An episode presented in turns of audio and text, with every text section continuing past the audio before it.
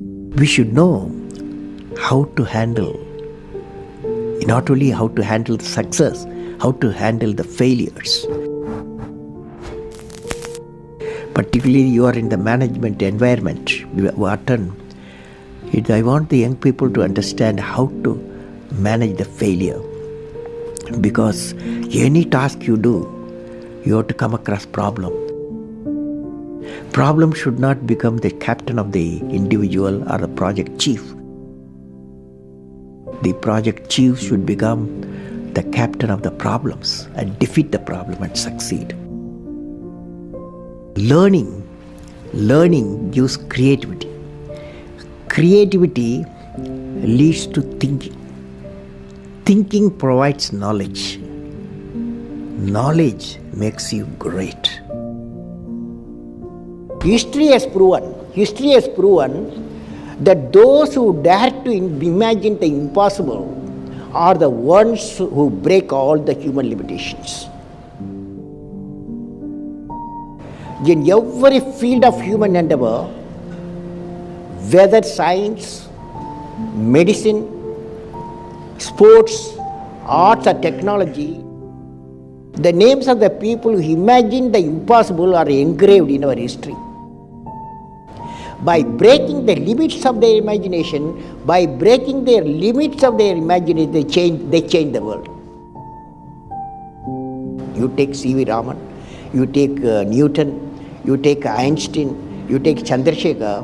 They, by breaking the limits of their imagine, imagination, they change the world.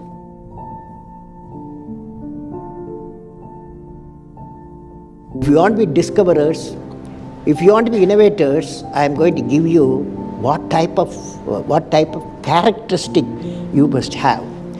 Invention and discoveries have emanated from creative minds that have been constantly working and imagining the outcome. The telephone, he was imagining the outcome, imagining the outcome in the mind. With imaging and constant effort, all the forces of the universe work for that inspired mind, thereby leading to invention discoveries. Sir, I would like to hear from you a few tips for the upcoming generation to succeed in life. Well, succeeding life, I have already told you. Yes, sir. You have to do four things, okay? Number one, great aim. Great aim. I will have great aim. I will have great aim. I will. I will. Continuously acquire knowledge. Continuously acquire knowledge. Oh, I will do hard work. I will do hard work. I will persevere. I will persevere. And succeed. And succeed. Okay, that's the mantra. Thank you, sir. Thank you so much. You have many accomplishments. You've written books. You've served as president. You're an aerospace engineer. You've been a professor. But you say the title you like best is the title of teacher. Why is that? You know, I had I had a teacher when I was a young boy, ten years boy, wartime, the Second World War going on. At that time, I used to see in my class, fifth class teacher, in science teacher, he entered the classroom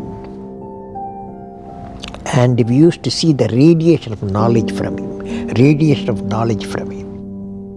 When he enters the classroom, my teacher, I see radiation of purity of life. And his, the way he taught, I, my dream got shaped. What should be my way of life? He is the person, the teacher gave me the vision of my life when I was a young fellow.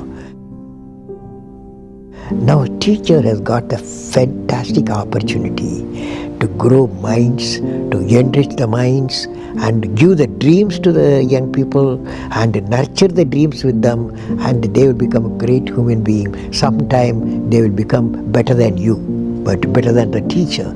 So that opportunity you have. I will have great aim. I will continuously acquire knowledge. Oh, I will do hard work. I will persevere and succeed.